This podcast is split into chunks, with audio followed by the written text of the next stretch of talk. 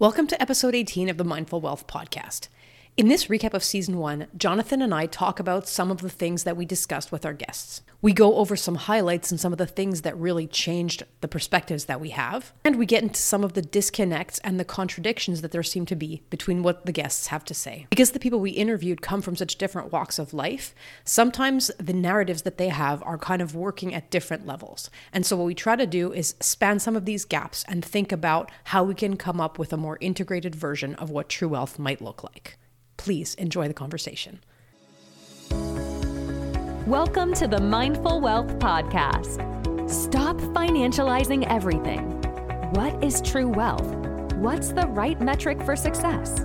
Much of how we live presupposes that our incomes or spending is a good measuring stick. But can you really quantify success with a bank balance? Or should we include softer things like learning and love, generosity and gratitude, and happiness and well being. Welcome to the uh, season one recap of the Mindful Wealth podcast. Uh, I'm excited to actually have this conversation with Terry because we're going to go through some of the episodes that we've had uh, and talk about some of the disconnects and some of the issues that we run across. Um, and just just to kick it off, I'm going to say, Terry, you know, you actually started with a with a nice um, uh, schematic of some of the things we should talk about. So I'm going to ask you. This is not a softball to start with. I don't want to do that. Um, but what are, what are some of the discursive gaps or disconnects that we saw, you know, in some of the interviews we had, or even or even between some of the interviews that we had? Yeah, well, I found for me what was very interesting is that it seems like the guests we had on, a lot of them were kind of talking at two different levels. And I feel like we had, um, you know, Mark Blyth and uh, Karen Ho on, who are looking more at like the economic structures and the way in which basically the activities that we're doing in society are producing systemic inequality. And so I think there's some like very interesting stuff there.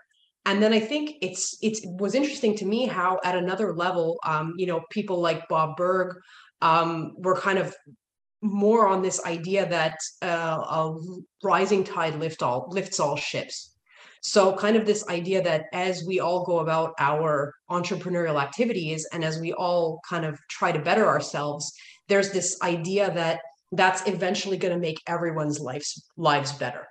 And for me, it just struck me as, as so fascinating how there are kind of these two narratives that are working at cross purposes.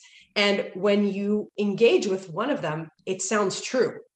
So if you have a conversation with somebody who's like kind of a free market proponent, the minute you start talking about how, you know, when we look at bettering ourselves, how that betters the world around us, like I'm like, yeah, I'm very convinced of that. And then, you know, we have an episode with with Mark Blyther with Karen, and they make it so clear how some of the stuff we're doing is creating problems for people. And you're like, yeah, that's so true. But how can those both those two things be true at the same time? And like, you know, for me, that was just very interesting. Yeah, I, I have a couple of thoughts. I mean, I, I think that, you know, and I, and I do come from, actually, I kind of come from both angles on this, but I, I think that history and, and um, different political systems employing different economic systems, um, I think we sort of determined that a rising tide does lift all ships. And I think the issue is it doesn't lift them equally. And so the question is, you know, you, is it a trade off? And I loved what Karen Ho was talking about, saying that there were some choices, and those choices that we make from a from a political perspective, from a, from a taxation perspective, from a, a policy perspective, um, those choices largely determine both group outcomes, well, determine group outcomes sometimes, um, but also determine less individual outcomes. So I think the actual, the question simply stated is, you know, to, to what extent do individuals determine their own outcomes versus structures determining outcomes? And what I find so fascinating is so many of the different people that we spoke to came down on different sides.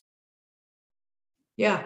And I mean, I guess, you know, what, what I would be curious about as like we move into the next season is, is there a way in which we can bridge the gap between those two things? Because, you know, I think that especially like in entrepreneurial circles or, or people who are like on a quest to increase their personal wealth, I think that more of us are want to do it in a way that's socially responsible but it might be that we kind of don't know how. And so I guess, you know, for me, it's just interesting to know how can you kind of make sure that whatever you're practicing personally is not creating destruction on a larger level, you know? Yeah.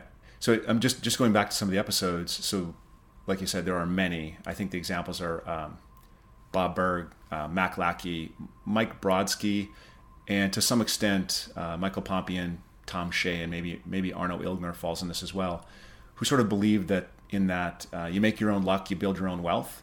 And then the other ones you mentioned were Mark Blyth and Karen Ho. And I think actually to some extent, uh, if you listen to Bob Seawright and Gary Ray, they actually believe that there's structural challenges that need to be addressed to enable more people to make their own luck. In other words, there's some that believe that luck plays a much larger role uh, than we want to admit, and it kind of comes down to um, this. Well, there's this thought I keep having, uh, and it's it just seems to me that the people who are saying you make your own luck are already successful, and make your own luck becomes a euphemism for you know work hard and you're going to be successful. And so they're sort of patting themselves on the back a little bit. And those who are saying that there are systematic systemic issues are often either academics who are studying people who haven't been as lucky, or they're those people themselves who haven't been as lucky. So in a nutshell, it's like we're looking at human nature. So when we are successful, we claim we are the source of our success.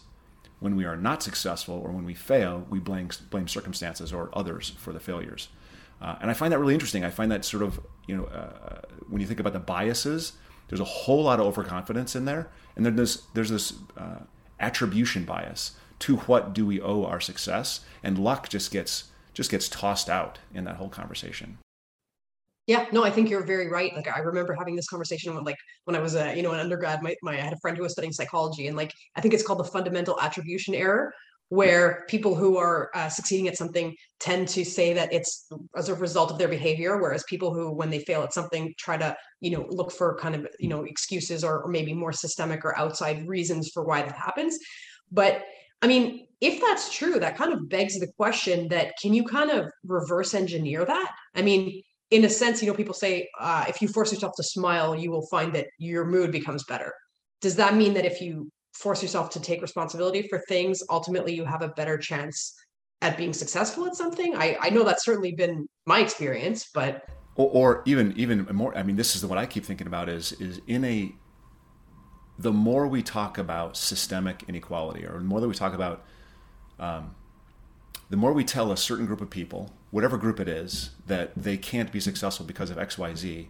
Does that actually hurt their chances of being successful? So, are we working at cross purposes by focusing so much on um, groups or individuals or people that say they can't i can't do it i can't do it i can't do it if we're if we're just continually focusing on that and, and how we all have to you know come together and and lift up the people that are least among us. And and um, you know this is that's my midwest my midwest you know south dakota upbringing is like yeah it, you know we, we were poor you had to work hard you had to overcome. And and we were just that's what we were told. So when i bring it into my own world i tend to fall on one side of those two. And it did work for me but how do i how do i factor in luck? Like how do i know how much luck had to do with my own success. It's there's no way to tell. There's no way I can analyze that, and that's impossible. No, there's no. I mean, no, there's no way. there's no way to tell. yeah, and I, I, certainly want to take. I, I certainly want to take more credit right? I certainly want to say that, oh yeah, I was successful. And that's because of how hard I worked and how smart I am, and my, uh, you know, my the, how hard I worked in education and, and how the good grades I got, and and and the people I you know developed relationships with, and and it's you know it's all me. But I I know that's not true, and humility demands I know that's not true, and so I have to admit some luck, and and the minute I admit luck, there's a systemic issue. Yeah. No, absolutely, absolutely. Um, but if we like push this a little bit uh, further, was there were there's there another place where you found that there were kind of you know disconnects or or like kind of ideas that you want to try to wedge us into in the upcoming season? I mean, I I actually want to get more specific with some of Karen, uh, Mark Blyth and Karen Ho. I both I both of those two made me question my priors, question my my thinking, um, which is that's hard to do. Like I'm very my, my wife says that I, I, am the who moved my cheese kind of guy. If you change things for me, it, it sort of sends me off on a, on a spin. Um, so so Karen Ho made this made the comment multiple times about when you think about how systems are created. So you get a system like Canada or a system like the U.S., systems that exist in South America or Northern Europe. they make a series of choices that end up with outcomes. And, you know, in the US, we are unquestionably wealthy. We have ridiculous volumes of wealth in the US, but we also have a greater inequality. And so there's a choice in that. And I, and I would like to go deeper on what are the choices that we're making and sort of provide some light into some of the unquestioned choices. Um, and I think that there's choices that we're questioning. Like there's, there's, I mean, right now, Biden is Biden and the Democrats are trying to push through um, uh, Build Back Better, and Build Back Better is a shift in what and how we think about how we spend money socially and and where we tax. That's a change. Now, 15 years ago, I would have said, I'm opposed, like I'm against it. Period. Hands down, no questions probably five years ago, I started asking questions. When I started to get more successful, I started thinking, well, and I, you know, I continue reading the luck factors. I continue reading about this, and I go, well, there's nothing really special about me. Like I, I work really hard and I do all those things. I do take some credit, but I know lots of other people that do the same thing. So I really want to know what are the what are the policy choices we're making that actually end in these different places. And with the vitriol coming from both sides of the aisle, it's very difficult. It's very difficult to figure out what are the real, you know, academic, evidence based policy choices because everyone you talk to is talking their book. Mm-hmm. But you know, I wonder, uh, like, and this goes right back to you know the very beginning of this season um, when we interviewed. Uh, oh gosh, am I gonna like have a blank on his name now? Um, the media guy, uh, Lance Noble. Lance Noble. There you go. Um, you know, when we when we talk about the uh, way in which our media scape has shifted with the advent of you know social media and like i was having a conversation this morning about the fact that it's been only 10 years we have smartphones so you know and and that there's a kind of a discussion now of whether is it like a kind of a fait accompli that when you run so much of social discourse through the lens of social media like is it kind of inevitable that we end up with these you know very polarized echo chambers where you know people kind of go off on their own tangents and and a, more cohesive discourse becomes you know difficult. And i think that one of there's one thing is economic policy and then maybe you know the ideology that like underscores that. Um, and then there's the question of, of just the fact that society becomes more fractious when you filter it through the lens of, of you know these social media communications means that we have. Yeah and it's not and it's and part of it is not just you know benign self-selection. It's also intentional you know motivating discourse. It's it's somebody is out there you know pulling the levers and and saying here you should read this. I mean it blows my mind the stuff that ends up in my you should read this twitter feed. Like it's stuff that i completely disagree with and yet it's highlighted and brought to my attention. And i don't know if it's i don't i must have clicked on something. I must have clicked on something at some point years ago that that now brings this stuff to light. And i i read i'm like what the heck is this? Um, but it happens a lot. Well i don't know. Like for this we'd have to get like you know one of the the deep um, deep mind guys from twitter over but like who knows? Maybe there's a kind of a straw man outrage algorithm at work that like serves you things that you find ridiculous because they know it's going to capture your attention. Like it for sure works for me. Like whenever i see something ridiculous that's like so ridiculous like i i i like i'm tempted to look at it just because it's ridiculous so. But if you see if you see it many many many times does it normalize in your head even though at the outset it's so ridiculous? Not at all. You're never you're never like even remotely convinced well, because I mean, like, look, again, like, you know, I, I think maybe we're not the, you know, not the, the foremost experts on this, but like just anecdotally, like if there was less of a straw man version of something, like take vaccine hesitancy, okay? Like here there's like a like a very big divide on people who are like pro-vax and anti-vax, right? Oh, really? Just in Canada? That's not in the U.S. at all. Yeah, it doesn't happen. it's the same worldwide, right? But but like that, I think if if you hear like a well thought out argument for either point of view, you can be like, huh, yeah, okay, I can see how that makes sense, right? Like there have been bad outcomes from vaccines. And like, you know, whatever, I just made the, I have a five year old that just made the decision to vaccinate him. But like, that was two weeks of Googling and like looking up all the studies in Israel to make sure that like five year olds are not having adverse reactions. And there is like some, you know, there is some data out there that makes you think twice as a mom. Like, so if you hear a good version of an argument, it's not the same thing as hearing like a straw man argument of like somebody crazy who's like, you know doesn't want to vaccinate their their kids against anything right? So i think there's a you know a way in which social media like kind of accentuates these fringe opinions where it becomes very obvious when it's like contrary to what you think as opposed to like a well thought out well argued opposing opinion. And um How, what do you i mean what do you think about and this just it just dawns on me that there's another piece of this and that's the media got way ahead of our ability to understand the media. Like so so we're now getting served headlines that we have self-selected or they're just being served to us because of some algorithm and we've never learned how to filter that. And so I wonder if that's an education catch up. Um, and again, maybe that's a Lance Noble question more than anything else, but it's it's it seems like we could go a little bit deeper on our sources of information and how we how we build our worldviews. Uh, and then and then that obviously brings in all the psychology of then when we're introduced with new information, how do we change opinions? Um, so there's a lot of psychology. We could talk to a few psychologists in the next season. Yeah.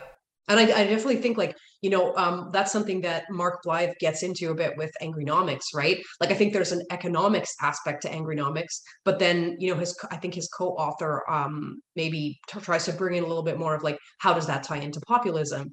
And, you know, how does uh, like economic discontent ends up being the backdrop of like a lot of political instability, but like information systems play in there as well because you know you can do all sorts of things with with propaganda or like free media can accentuate all other kinds of things. And so no definitely i think that that uh, that's a good uh, thread to pull on for the next season.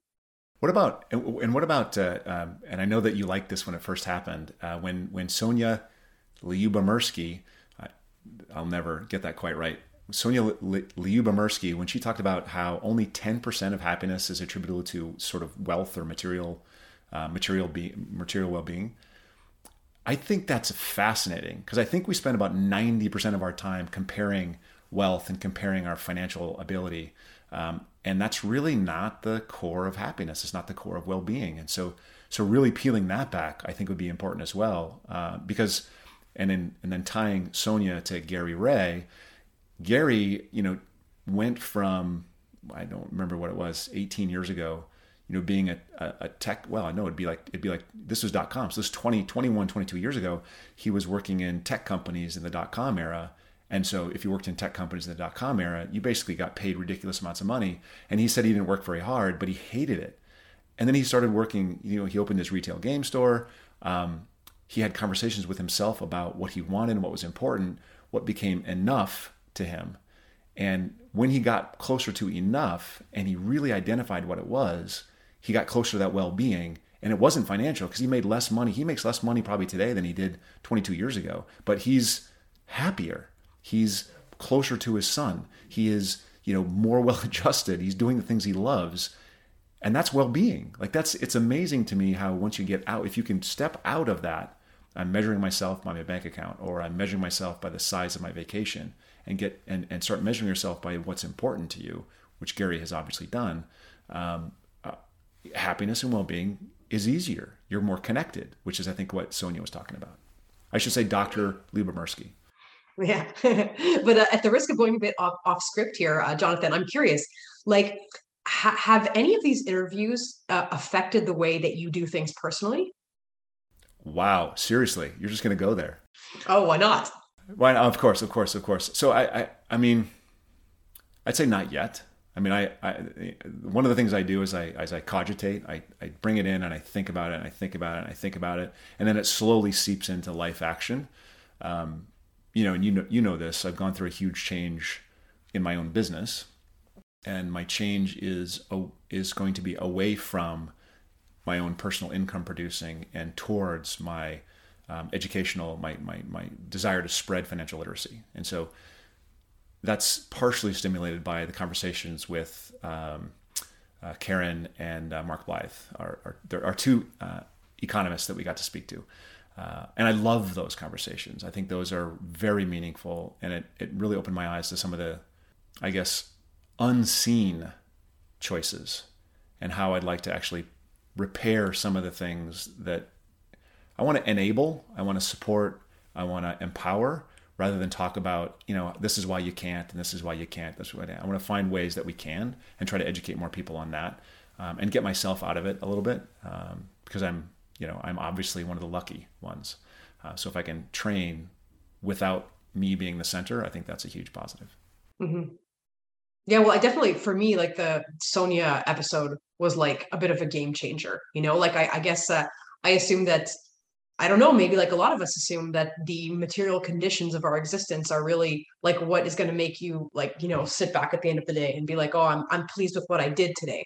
But the fact of knowing that like actually like some of the things that often get sacrificed when you're like in that head in the trenches kind of yeah. focus on trying to like achieve some external marker of success like you you have it one has a tendency to maybe not do those things that make you feel connected to your community maybe let some of your relationships suffer. Like basically value the things less that in the end end up promoting well-being more. Um so i think i think that you know that that really sunk in for me and it's actually like turned into you know uh, a change that's ongoing but that like i definitely want to in 2022 bring more into how i do things. And there's so that's actually there's there's a ton. And one of the reasons i was less moved by that is because i've been reading that for years and years and years and years. Um, but there's a ton of writers and a ton of authors and a ton of academics that are studying that kind of stuff. The importance of connection the importance of the the misplaced importance on financial well-being or financial um, topics uh, as the, at the core of things. And so that we can we can bring some of those on for sure. And we can help you continue on this on this path towards improving life that can that can really what this is about is is really us improving our own lives. That's what this is. yes, exactly. um, another, thing that's actually been impressive to me, uh, and again, I I knew Gary before he came on the show, um, but I just I've always been very impressed with his ability to cut out the crap, and I've I've been unable to do that myself. Like he he cut out cable and, the, and that bill before that was cool, before other options were available he said, "No, no, I'm just going to rent my DVDs from I think Blockbuster at the time," and he he stopped using that. Uh, he cut his his expenses to you know incredibly low for the Bay Area, um, and that was impressive to me always. And he was always still happy, and he's always having a good time. He's always and so the ability to do that was very impressive. And him talking about enough to me was um, I I mean if I could get somewhere. I, I haven't made changes yet, but I'm trying to make those changes. I'm trying to get there for sure. Mm-hmm. Yeah. Uh, I think one of the other things that I guess maybe I want want to pull on, like maybe selfishly, but also uh, because of the industry that I'm in, like I think there's um a lot of starting to be some talk in like the financial sector about kind of the stuff that that Karen mentions. Um, I would love to get some housing people on hmm. because I think that you know one of the things that I'm aware of as a real estate person, especially like a real estate person who works in a big urban area where there is a fair amount of income distribution is that like the the decisions that we as investors make like obviously and landlords obviously directly impact some of the poorer families and like you know people who are maybe have a, a bit more of a precarious time.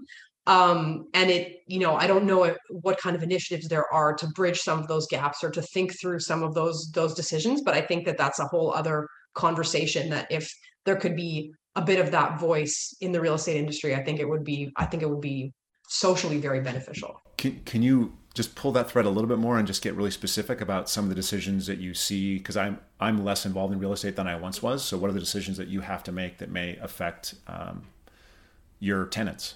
Yeah, well, I mean, for sure. I think uh, especially people who are involved with like let's say middle to lower income housing, which ends up being a lot of landlords because ultimately who are renters unless you're renting in like a very you know exceptional uh, kind of a pool of, of transient people like you know university students or whatever um, i think the pool of renters tends to be more on the low income spectrum. And so then you have there's basically like two kind of decisions. One is um, you know when somebody ends up in some kind of trouble. So when people end up in financial trouble um, then they're not paying their rent or you know they're like creating various problems that have to do with other social issues. Because like it's very rare that a tenant wakes up in the morning and just decides to cause problems. Like there are people who have difficult characters but a lot of the time you can trace it back either to like mental health or addictions or cycles of poverty. Like basically those three things are always manifest in the times when i've had to like go through evictions and you know take people to court over rent non-payment and stuff like that. And you know housing is just such an important like aspect of people's stability that when you invest you know in lower income neighborhoods that ends up becoming part of your everyday right? Is that you end up having to enforce these things that you know put people out of their homes if they aren't able to pay or create like situations of precariousness but that's kind of the business model that requires you to do that right? So i don't know that there's necessarily a quick fix to that but i think that's one of the the issues that you know real estate investors face. I think the other one is also just in terms of like reasoning housing reasoning.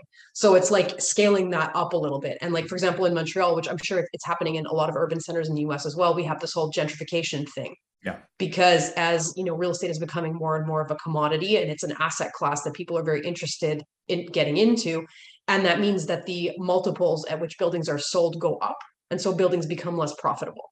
And what do you do when business buildings become less profitable? Well you can increase amenities if you're dealing with a higher income group of people who's willing to pay for more but if you can't do that then you have to kind of work at the very minimal level bring the minimal level up and then what happens is basically you're getting rid of affordable housing. Right.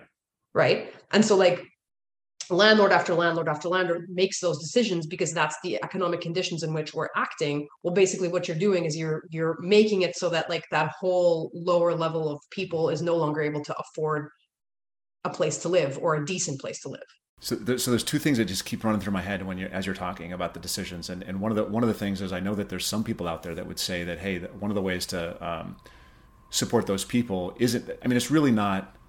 It'd be great if, as a landlord, you were more compassionate and but then you've got you've got your own you know you've got mortgages to pay and you've got to you've got to you know when when the roof needs to be replaced that's kind of that's coming out of your pocket it's not coming out of tenant's pocket um, and so there's definitely issues there and so many people would go to this the idea that well we need to provide some kind of a universal basic income or something so that people can afford their rent every time i see that argument being made i wonder what would be the landlord response if people suddenly have more money won't rents then go up some?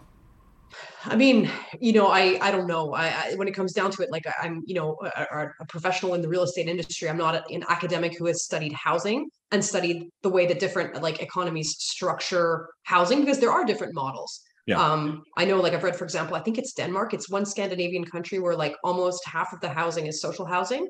Hmm. And so there's basically no stigma attached to it, and people are even allowed to stay there like once they move beyond the minimum level. And so what that does is it creates these kind of mixed communities um, and you know allows there to be less of cycles of poverty and stuff like that. So i know there are different models and like let's say in in, in montreal like we have a, a very rent control model. Um, and so there's the market it's not a, like a perfect market in the sense that there's this whole segment of, of you know the assets that are rent controlled. And then one of the business models is to just break the rent control like through various you know manipulations or renovations or whatever and basically work around it. Um so so i mean it's i mean one of the one of the potential guests would be like uh, uh, a housing economist or somebody that looks at that, that knows the system in Denmark and knows the system in Canada and knows the system in the US and, and kind of can, can walk us through some of those trade-offs. Yeah. probably find that person. That'd be good. Yeah, absolutely. Or like who can like, like somebody must have studied what the, the way in which rent control affects people right or, oh, yeah. or or deregulating housing and to yeah. see like which one of those is actually a better policy or like how do you intervene in social housing to you know make sure that it's not kind of this repository of extreme poverty which like you know that that's one of the critiques that gets leveled at the way our system works here is that we do have you know i guess it's like i'm not sure if it's, a, like low income housing that's subsidized by the state. And you know there's a certain amount of fraud of who gets in there but then even those type of communities like they're not exactly communities that help people attain their way out of that right? Like it ends up contributing to to kind of a, a, cycle of poverty. And so even though you might be helping people's housing need in the short term it's not ultimately creating a society that necessarily works better for people. I hope you enjoyed the conversation. Please join us in two weeks time for part two of the season one recap